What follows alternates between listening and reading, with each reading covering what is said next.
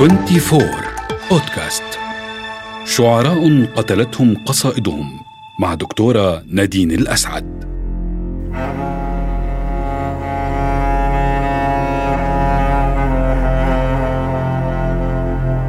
ما كان أهون القتلى عند أجدادنا الأقدمين.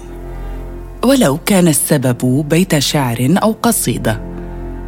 قد تستغرب اليوم عندما تسمع أن شاعراً قتلته قصيدته وقد تقول إنه جنى على نفسه لكنك لن تتشفى به ابدا وإن كان صعلوكا. أليس كذلك؟ الشاعر الضحية في هذه الحلقة هو السليك بن عمرو بن سنان السعدي التميمي من شعراء الجاهلية. اختلف الباحثون في اسم أبيه فقيل إنه يثربي وذكر إنه سنان أما أمه فلم يختلفوا في اسمها فهي أمة زنجية سوداء تدعى السلكة وقد ورث منها الاسم واللون اللون الأسود وهي التي أورثته العبودية مع أن أباه كان حرا وكان ينتمي إلى فرع ضعيف كثر فيه الفقراء. وكانت أمه السلكة التي ورث عنها السواد شاعرة متمكنة ورث عنها الشعر أيضا والمعروف انها رثته حين قتل بقصيدة جميلة ومعبرة. وأصبح في شبابه واحدا من فئة الشعراء الصعاليك الذين كانوا يسرقون وينهبون وكانوا محتقرين في مجتمع الجاهلية القبلي. وقد اشتهر السليك بين الصعاليك بسرعة عدوه فهو عداء لا يشق له غبار. حتى قيل إنه كان يسبق الخيل في الوصول إلى هدفه وكان من أشعر العرب وأدلهم بالأرض الذي كان يعرف تفاصيل مسالكها.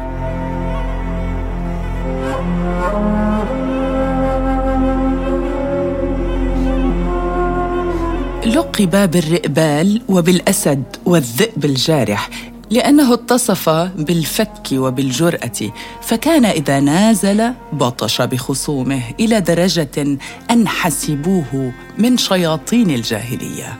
وقد نقل أبو عبيدة عن المنتجع بن نبهان أن السليك كان يقول اللهم إنك تهيئ ما شئت لما شئت إذا شئت. اللهم إني لو كنت ضعيفا كنت عبدا ولو كنت امرأة كنت أمة. اللهم إني أعوذ بك من الخيبة فأما الهيبة فلا هيبة.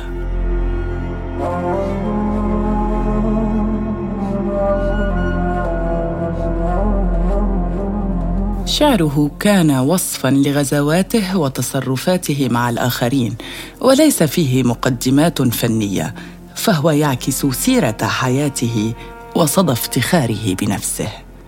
ربما كان انتماؤه إلى واقع الفقر والبؤس والصعلكة سببا في أن يكون في شعره ما لا يشبه شعر الآخرين فقد كان السليك أول من مدح المرأة الكريمة وأول من هجى المرأة الدميمة التي تسعى وراء الشهوات مع أنه كان شخصيا من أكثر الساعين. تميز شعره بالدقة في الوصف وقوة السبك بعيدا عن التكلف. لم يكن له في القديم ديوان مجموع وموحد بل كانت له أشعار كثيرة ما زالت تجمع حتى اليوم.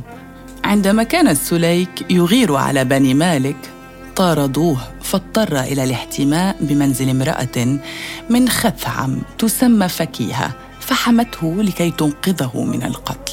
وطلبت من إخوتها أن يعملوا على حمايته ففعلوا.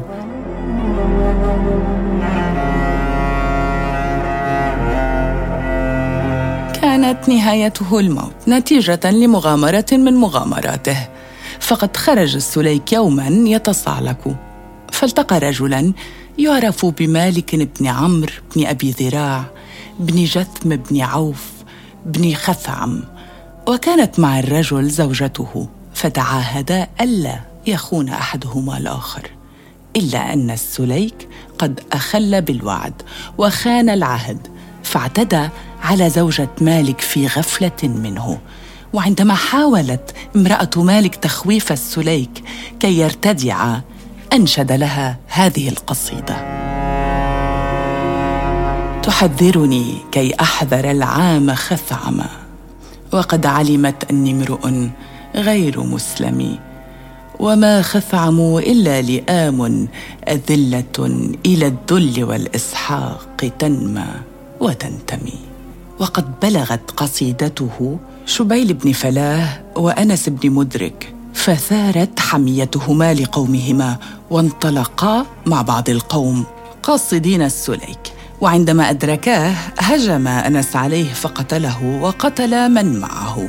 وهكذا انتهت حياة السليك الذي لقب ذات يوم بالرئبال. ما حصل قد حصل والقصيدة قتلت صاحبها.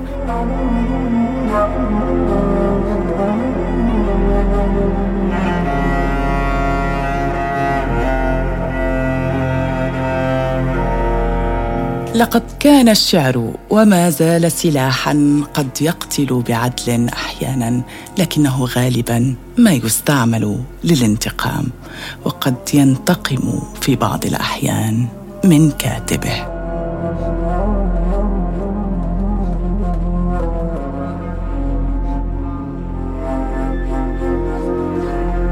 كانت معكم دكتور نادين الأسعد. تابعوني في الحلقة المقبلة وأختتم من شعر قائلة.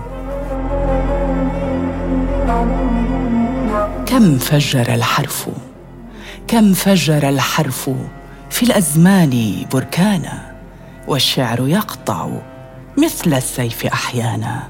تغدو القصيدة تغدو القصيدة بعض الحين قاتلة وناظم الشعر بعد الشعر. ما كان وناظم الشعر بعد الشعر. ما كان.